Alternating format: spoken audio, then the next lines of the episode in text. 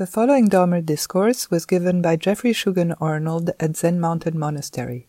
Shugen Roshi is the head of the Mountains and Rivers Order and abbot of the monastery. This talk, like all of our talks, is offered free of charge. If you would like to make a donation or find out more about our various programs, visit us online at zmm.org. Thank you for listening.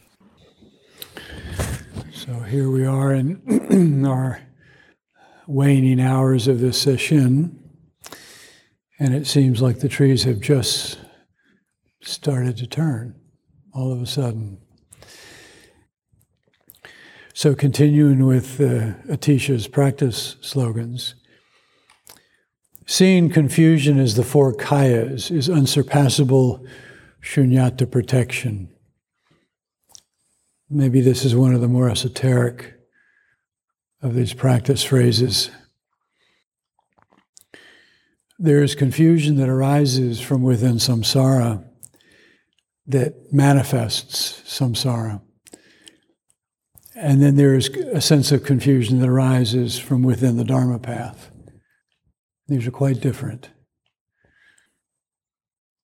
If confusion is a, a lack of understanding or having feeling uncertain or bewildered, mistaking something for something else. That when we're confused, we're confused within a perspective, a view. We're not bereft of that, but that is not helping us in that moment. It's not skillful, maybe it's not in accord with what's true. And samsara is said to be living in an ongoing state of, of very strong sort of overpowering emotions and a state of bewilderment. Existing alone, not seeing how profoundly codependent it is. We see something that we take or experience as pleasurable, but actually it's suffering. We see something that in its nature is fleeting and momentary, but we experience it or believe it to be something permanent. And I added that we can have a glimpse of a path and think that it's irrelevant. Traleg Kyabgon says confusion doesn't only include negative emotions, doesn't only exist within negative emotions, but also exists within positive emotions. For even those are often laced with ulterior motives or expectations, hidden agendas. He said there's no need to concern ourselves, condemn ourselves rather, but just see that our emotional responses are mixed. And it's a good point. this comes up a lot with regards to the precepts, where students often, in really engaging them, beginning to practice them, and wanting to live that life of a bodhisattva, experiences moments where action is needed and they're not clear on the the motives of their actions. They're not clear on whether they're really coming from a, a good intention, whether they're coming from a place that's clear, that's more selfless and generous, or whether there's a hidden agenda, an ulterior motive. And that's true, it's completely legitimate. We're just not clear yet in those moments. It's mixed. And so we need to do the best we can and step forward and take responsibility for whatever negative consequences that might bring, and learn, become more clear. And I think that also within even our attachments, or particularly our attachments, which you know have a binding and sort of negative aspect or consequence, that there's almost always something good in them that we're seeking but that gets turned upside down, distorted, goes wayward within our confusion. If ultimately every living creature, every human being's impulse is towards an affirmation of life and to move away from what's destructive of life, then when we are creating something that's destructive, if we look carefully, will we find some deep impulse, some deep desire for something that is actually affirming of life, but is just in a state of bewilderment? And what these teachings are pointing to is that, and Dogen speaks about this all throughout his teachings. It's, it's you know, very much a Mahayana perspective, but it's also, in a way, a very, we might say, highly developed aspect of Mahayana teachings, is that however things appear, even if we're experiencing it within our confusion, that that thing that we're experiencing is not separate from its true reality. It's not distorted. It's not confused. The confusion is in our mind. The more we really look at that and the implications of that about the nature of mind and consciousness and things and, and codependent arising, it's sort of, you know, from my completely unbiased perspective, it's just like, how can you not sit?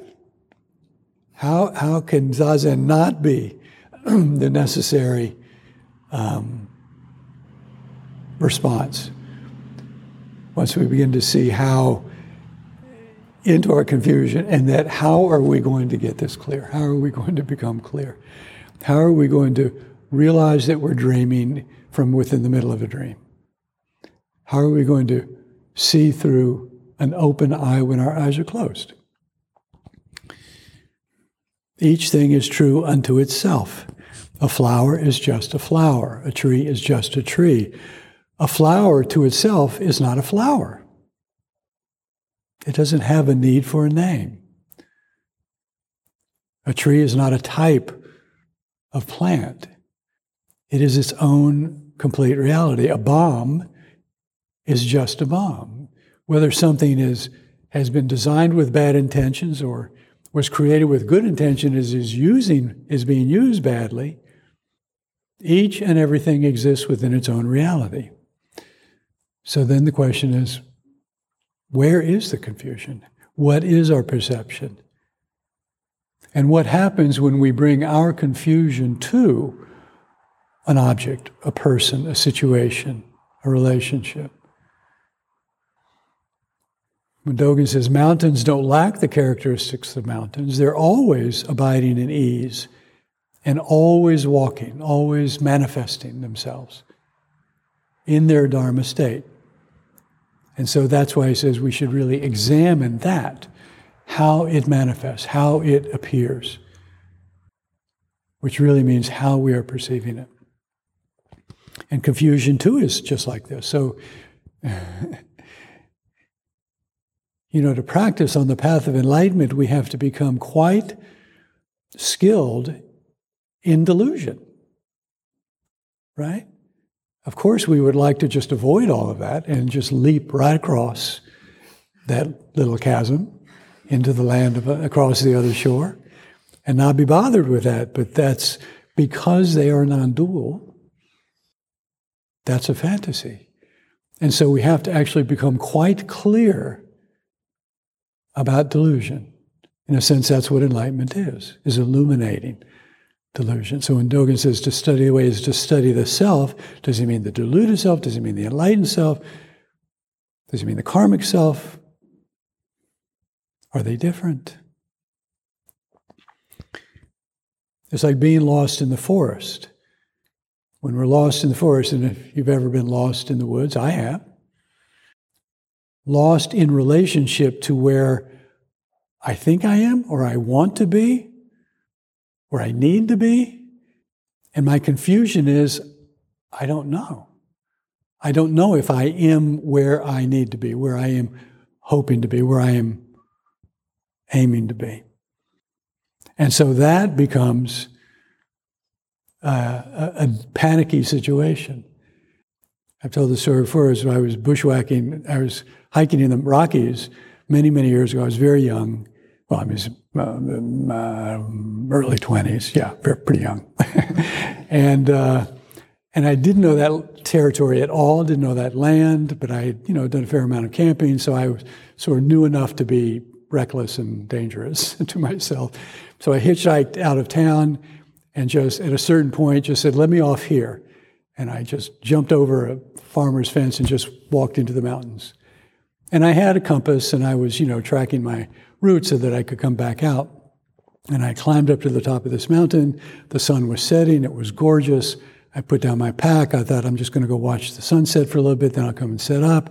And I went, and it was gorgeous, and I was just like, this is beautiful. And then I came back, and I couldn't find my pack. I'd come back right to where the pack was supposed to be, and it wasn't there. And so I thought, oh, I probably went a little bit too far to the left. And so I corrected that. It wasn't there. Oh, maybe it was the other direction. So I went over there. It wasn't there. And within a minute or two, I was running as the sun was setting, as it was getting cooler, as I was confused and lost. I was in a panic. Right? I eventually found my pack, and but I learned it, it showed me what I had read about. That usually what what really ruins people, what messes people up in the woods, is not their situation, but their mind. And I gave myself a vivid ready, ready to eat um, experience of that. It was humbling. It was very humbling, which is exactly what I needed. But in the, in the moment when we're lost or confused, the body's not lost. When we're confused being in the woods, the woods are not lost. They're not confused. We are always right here. And confusion with without a path, I mentioned this last night, can be very lonely and distressing because then there can be the sense of being truly lost. Lost in no sense of what finding our way might be, because there isn't a way. Being confused from within the path is normal. I would even say is necessary. It's a door into not knowing, it's a door into discovering how to let go of control, how to read the signs, how to understand that state in its truer form. So, in a way, there, there inevitably will be periods of confusion in practice. I would say if there haven't been, then we're, we haven't stepped in enough. Judy Lief says that in everyday experience, it's hard to pin down exactly what is happening and why. When we begin to try and figure things out, it seems like there's always something, a gap, some slippage, she says. Things begin to make sense, but then not quite. So they almost come together, but not quite. We keep trying to chip away at our confusion, to straighten it out, to get rid of it imagining ourselves somehow coming out on the other side into a non confused state where everything is workable. But this slogan is saying that rather than trying to get rid of it, what we need to do is to examine it. And in doing so, we transform not the confusion, but our view of it. And in transforming the view of it, the confusion changes. It's not the same.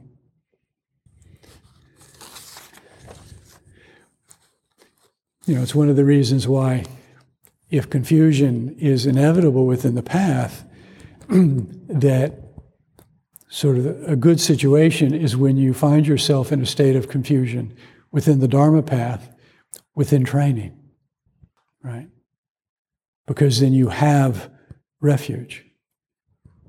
You have ways of, of not straightening that confusion out, but a way of sort of holding yourself in a way, being held within that confusion in a way that can be extremely important and powerful.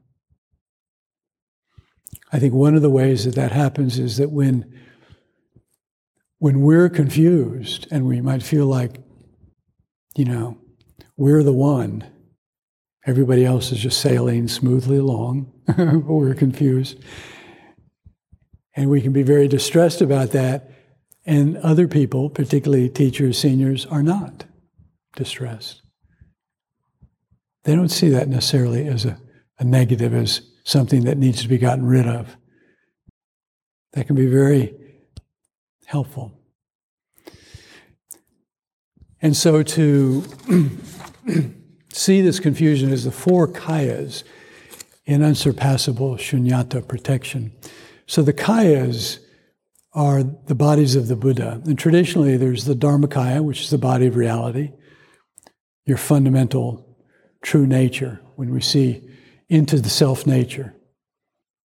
In Japanese, Kensho or Satori is having realization, direct experience of self nature, your original face before your parents were born. Mu, the one hand of Hakuin. That's realizing the Dharmakaya. It's getting at least a glimpse of the Dharmakaya, this, this characteristic less body, this body that has no form. It's the formless body. That's our basic nature. That's the nature of all things. When the mind is not projecting and creating and imagining and proliferating ourselves into being. And then there's the Sambhogakaya, which is the reward body. And one of the things that been challenging about these, is the different times within one tradition, sometimes differently across traditions. Sambhogakaya is the enlightened being's enjoyment of their enlightenment. It's all of the rewards, the fruits of their enlightenment.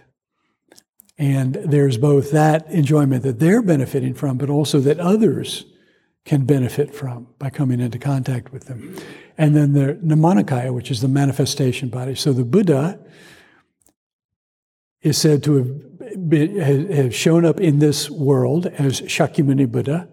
That was his Nirmanakaya. That was the way he showed up in the world as this human being, this individual, Shakyamuni, so that he could teach. In relationship to these teachings, these are presented in, in a slightly different way or just given us sort, sort of a different understanding. And so uh, Judy Lief says that every perception begins with uncertainty and openness. Points to this as the Dharmakaya, that it begins not in anything fixed and certain, but in a kind of spaciousness. That that's how every perception begins, arises from a state that is formless, unformed, and that's the Dharmakaya. Pema Chodron says that in that, those perceptions have no birthplace. You know, that's why you can't see, observe a thought being formed because it's formed in the moment when mind, as a sense, ob- sense organ, and consciousness comes into contact with thought. They happen at the same moment. A thought that can't pre exist in that way. Otherwise, it would be independent and self existing. So the moment when it comes into being is the moment that we can perceive it. And then it begins to develop energy, or it starts to come into focus. It starts to coalesce into something. And that's spoken of as the Nirmanakaya. It appears, but it's not clear yet. And then it becomes more radiant, more clear, clear, clarified. And that's the Sambhogakaya. And then the fourth kaya here is the Svabhavikakaya. I'm going to say that once. um, and that's the um, unified body. That's where all of these different bodies come together in this in the present moment of experience. A mountain is complete in all of its characteristics. Abiding it is. now, how do we think about all of this, right? How is this helpful? One way I've thought of it is how do we um, so if we think about the relative and the absolute, so we have this relative body, this karmic body, our our body, our you know facial features, our height, our weight, our you know all the stuff that re- helps us to recognize and identify ourselves as ourself and each other as each other. And then everything within that body, our thoughts and emotions, histories, and so on, our sensations, every every perceivable thing is all within our our sensory organs, within our cognitions, the relative body. And then there's the absolute, the underlying basis, which is free of those characteristics, but from which all of those characteristics arise. Emptiness is form, form is emptiness. But if we think about the body of practice, the body of awakening, this body, the body that is sitting on your cushion, how do we sort of think about all of these different aspects? And how can they how do they relate to each other? How can they be integrated? Are we all of these different things? And so to think about that reality body as the fundamental nature, that's the ocean that reaches in all directions and is, in a sense, characterized by having no distinct characteristic. It's just all one nature. And that as we practice, we experience, we have experiences, right? Before practice, we've been having experiences. Some of them are good, a lot of them aren't so great. We call that dukkha. As we begin to practice, the, the ordinary, in a sense, the natural consequences of practice begin to manifest. The mind begins to settle, the body is more at ease, the energy flows more naturally, things become more unified. Our grasping, sort of grasping habit begins to relax and soften. We begin to have more understanding and so on. And then when we realize this Dharmakaya, that is the basis of everything from the beginning, then we, we, we realize that we are manifesting in this form as Nirmanakaya. And that those three bodies are not, cannot be separate. They're all just different ways of looking or thinking about or reflecting on or relating to the experiences of one thing. That's why that image of the mani gem, right, this exquisite jewel that has all of these facets cut into it, and that when you look through any facet, it gives you a particular path in. You're looking through a particular door. And so, in a sense, you're looking at one thing, but you're seeing it from different perspectives. You know, a lot of the teachings, particularly following the Buddha's life were, it seems to me, um, and I think sometimes explicitly stated, are, are needing to sort of explain the underlying basis of things to help us understand and make sense of the experiences that we have. And so that the teachings have to always be in accord with our actual experience of things. If they're not, then they would be considered to be invalid. You see, so they have to actually corroborate our experience, both within delusion and within enlightenment. And so I think of a teaching like this, these four kayas, as a way of helping us to understand or reflect on and um, you know these different aspects. And how they integrate, how they're unified. I was talking to a student recently who was in a had been going through a very difficult, very difficult period of time in which there were some very distressing changes taking place in their life. Um, and they were really struggling with the, the sort of sharp edge of impermanence, you know, of not being in control of things, of of not being able to hold on to what this person so desperately wanted not to change. And, um, and wanted to know because everything is point, impermanent, what's the point? What's the point of all of this? If when you have something that is good, you're going to lose it, what's the point of it then? And I said, because it's impermanent everything is possible. Things are possible within that recognition of what we cannot control. That's the reality of the Buddha Dharma. That it's based in reality. It has to match the world as it actually occurs, which means things happen. The thing that you most not wanted to happen just happened. The thing that you wanted to most ensure would continue doesn't. The thing that you most wanted to avoid just showed up on your doorstep. Because everything is impermanent, all of the good is in an ever changing state. So don't grasp at it. All of the difficult is in an ever changing state. So don't despair. Now, let's work within that real edge of impermanence. So that it's not something to be feared or, or try to beat, but rather to be, in a way, celebrated, rejoiced. The next slogan is the four practices are the best methods.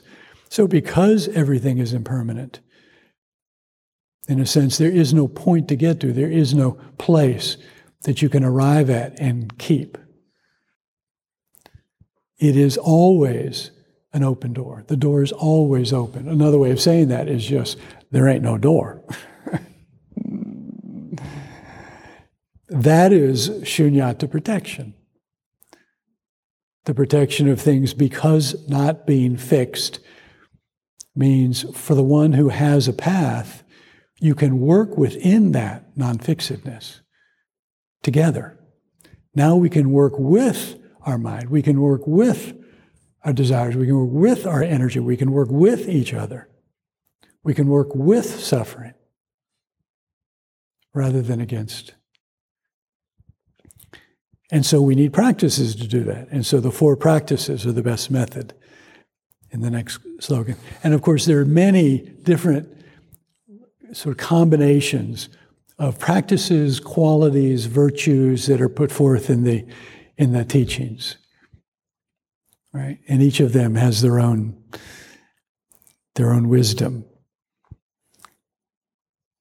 And so here the first is to accumulate merit.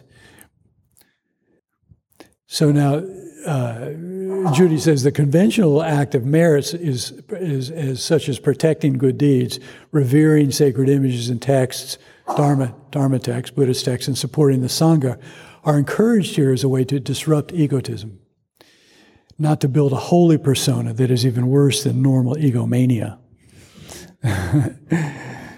Daido Roshi used to talk a lot about the stink of Zen, right? That when somebody becomes very sort of um, well, stinky is a good way of thinking of it. You know?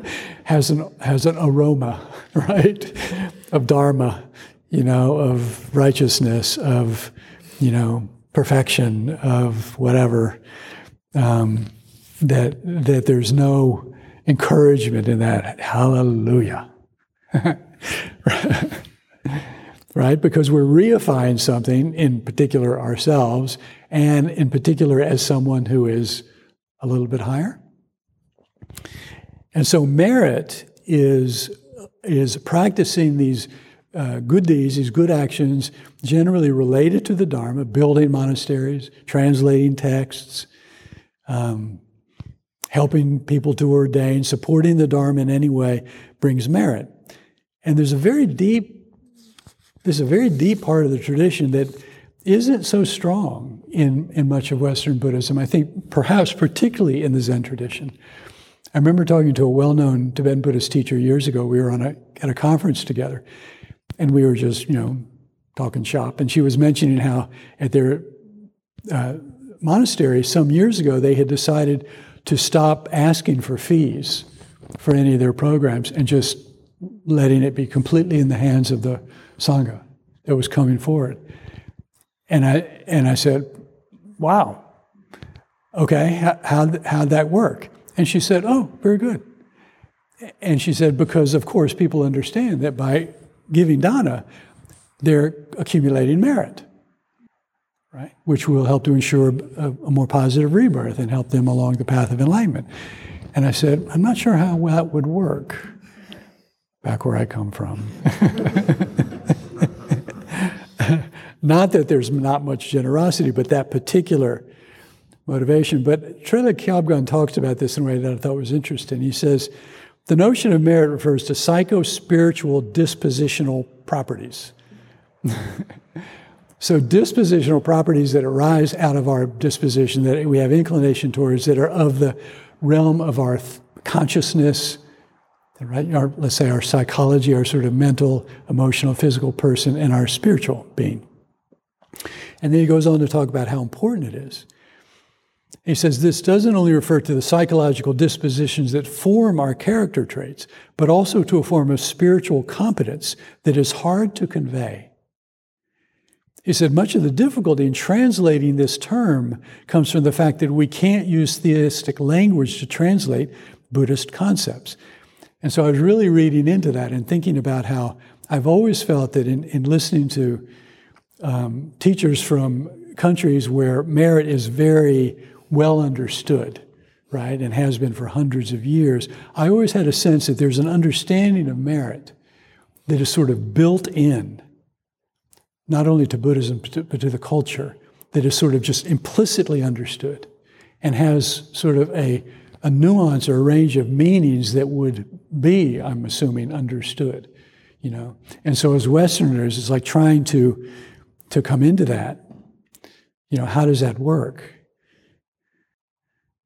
And so, um, and how do we, how is that spoken about in, in Western concept, Western terms, to try and convey that? He says this is quite unfortunate because the Buddhist concept, such as merit, has a very strong spiritual dimension. The whole concept of merit works something like this Great merit enables us to avert obstacles and prevent adversity, a sufficient amount of which enables us um, to do that, and, and very little merit will not help us to do that. Just as a, having a weak, a, a sort of a vulnerable, you know, uh, immune deficient body, for instance, will attract illness. And so accumulating merit in this sense is to, to d- direct energies, very conscious energies, towards those things that will help develop not the Dharma, but Dharma practice, Dharma practitioners. And that in that, because the Dharma is, from the point of view of the Dharma, the ultimate medicine, the ultimate way in which we can help ourselves and help each other. Because it, it's not, you know, like a medicine is designed to address a specific illness. And so we have to take different medicines for different illnesses. The Dharma is designed to treat every illness, every form of dukkha, every form of, of unhappiness, disease. The next is to lay down harmful deeds. So I was thinking of atonement, the Gatha of Atonement that we did last night. Judy says it's not enough, you don't need to be heavy handed or guilt ridden about this. Just get to the point of wanting, of being tired of your own sort of obsessive, neurotic qualities, loops, patterns, embarrassed and fed up enough that we want to do something about it. And this is actually very important because our attachments enchant us, right? That's why they're attachments. They seduce us, they, they allure, they have an allure. And as long as that's still there, they will still entice us in, in certain moments. That's how that's our vulnerability. The more grounded we become, the more mindfulness we have, the more uh, understanding we have, then that decreases and becomes less and less until really it gets to a point where the sort of the negative aspects of those desires really are just not that interesting anymore. They're not appealing. And so to get to the point where we're kind of tired of ourselves, weary of these patterns, now we're really ready to let go. They will continue, but we're now we're ready at least. We don't get so seduced. but it's not enough to just not do something that's harmful, right? Or to take responsibility. We have to lay it down. That is, we have to make our peace. That if we want to be on this path of non attachment, of non accumulating, we have to deal with our accumulations. If we want to put an end to suffering, we have to deal skillfully with the ways in which we are continuing to create suffering in the present moment, often about things that are quite of the past. Pema Chodron says that this is an honest and joyful self reflection. Honest because we are taking responsibility, and we have to take honest responsibility. We have to be willing to see the consequences of our actions without filters, right? Without trying to get off the hook, without trying to deny or blame. But just see it, acknowledge it, take responsibility for it. And joyful? Why is that joyful? Because it's honest. Because it's taking place within a path, because we're no longer trying to escape. And that's a wonderful thing. It is a cause for joy. We begin to feel our own capacity, really what we might call our own spiritual power, to not only transform our lives in the present, but actually to transform the past. And because karma is not a cosmic thing, it's not a universal law or truth, we don't have to wait for anything. It functions within our consciousness. It's our business.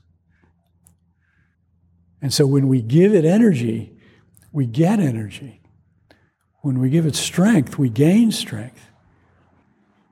And that can seem very counterintuitive from the outside.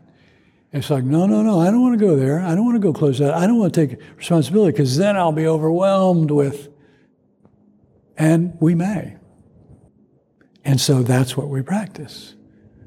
Because that's just a moment that is arising and passing. Think about all of the harmful deeds that we as a country have not atoned for, have not laid down because we have not atoned for. And we will not lay them down until we atone. And as long as that is true, the consequences of that, not just those past actions, but the not taking responsibility in the present, will continue to manifest.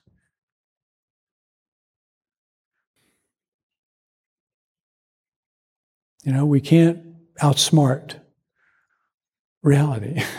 you know, it's like we can't outsmart death. You know, we, it, it, nobody's ever done that. And so it's better just to, to face it, because that we can do. And the third is to make offerings to evil spirits. Judy says these evil spirits are like sudden attacks of our neurosis that seem to come from nowhere, like a sudden burst. That they're, Pema says, they're wake up calls. Everything seems fine, and then bam, there it is.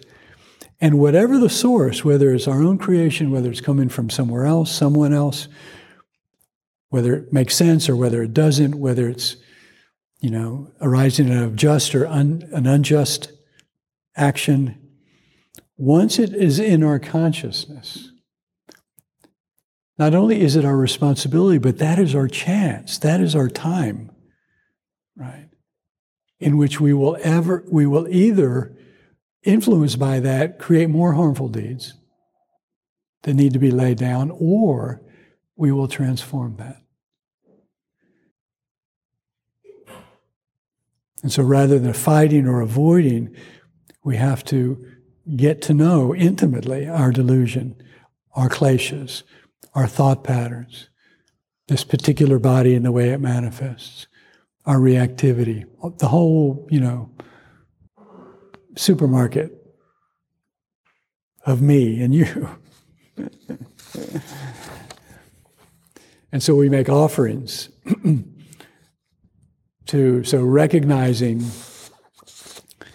um, making offerings to the evil spirits so that we're, you know, we're not trying to kill them, not trying to banish them to some distant country, because where are you going to put that part of yourself? But rather that we make room. We have to show some respect, right? Not in the sense of, of perpetuating, but in the sense of treating ourselves respectfully, treating that aspect of our karma respectfully, because karma is pretty smart. And the patterns that we have created, in a way, are quite smart, particularly given that most of them, so many of them were created when we were just little things, youngins right? And didn't know so much about the world, didn't have many resources to turn to, right? And so we just figure it out. You just figure out a way to make sense of something that doesn't make sense, how to survive a difficult situation, how to create some sense of order in a, play, in a, in a, in a world of chaos. Right? I mean, just you know, seeing my own and just seeing the various ways in people have have learned to be in the world that they were born into and grew up in. It's amazing, really. The capacity that our mind has to seek life. But it gets turned upside down. It becomes that habit, it becomes that disposition, it becomes something that we don't understand. And so it's hard to know why does this keep happening? And so we make offerings to those and then to the Dharma protectors, which often show up in wrathful forms and that represent those defenders of, of the Dharma, of the of Buddhism, of monasteries, of practitioners, right, from external and internal dangers. And that historically those were often drawn from local deities, which is kind of nice. You know, take, take a local deity that already has a presence, people are already familiar with it, and now just give it a job. Okay, you have a new job, and it's way important. and we're counting on you, right? And we will make offerings, right? So we have this thing going here. And we don't really have much of that these days, right? Who are our, who are our local deities? Movie stars? Oligarchs? And so these protectors when we do the Hakurusan service. We dedicate it to the peace of this temple and the strength and sound practice of its Sangha, to the guardians of its buildings and grounds, to all protectors of the Dharma. Well, who are those protectors? You should want to know. Who are they? Could it be someone you know? and I was reading about Benzaiten because we do chanted Benzaiten Jinshu, which was one of the Dharanis. And the Benzaiten was a, literally the goddess of eloquence. And a Japanese Buddhist goddess who originated from a Hindu goddess of speech and the arts and learning, and is sort of merged with a, a Hindu, another Hindu goddess, which is a warrior. So it's kind of a, a very powerful combination, right? The arts and literature and, and all that is beautiful and the warrior, right? Because it's a protector, it needs to be a protector. And so she is the protectress, right, of the Dharma.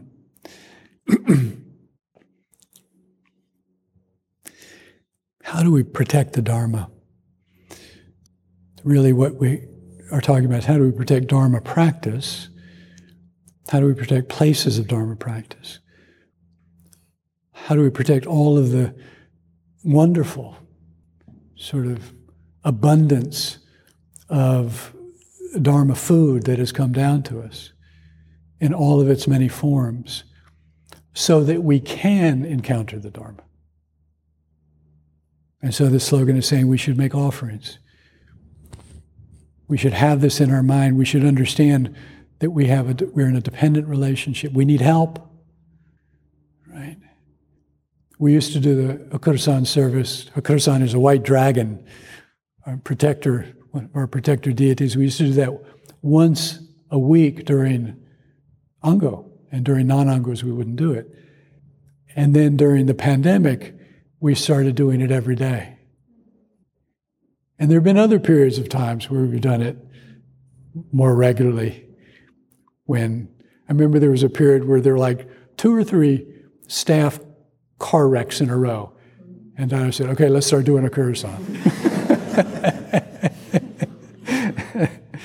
and so we've been doing it every day, not during session, but during the regular week. And it was like, I'm not going to stop doing that. and this is how we protect the Dharma by making it strong within ourselves, by giving it life, by giving it life with between ourselves, within the Sangha. So that those who come here feel, experience in a visceral way, in a felt sense way, in a way in which intimate language communicates they experience something when they walk into this space, when they walk into this building, when they're on these grounds that they may or may not be aware of, that they may not understand. But I am convinced that is felt.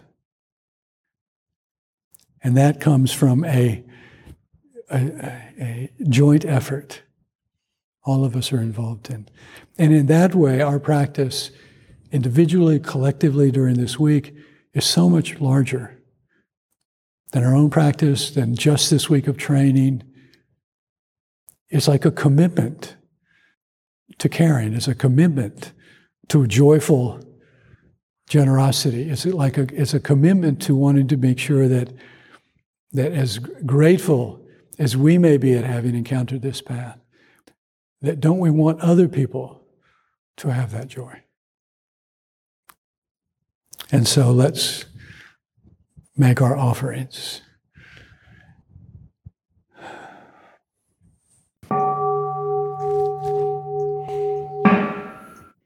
Thanks so much for listening.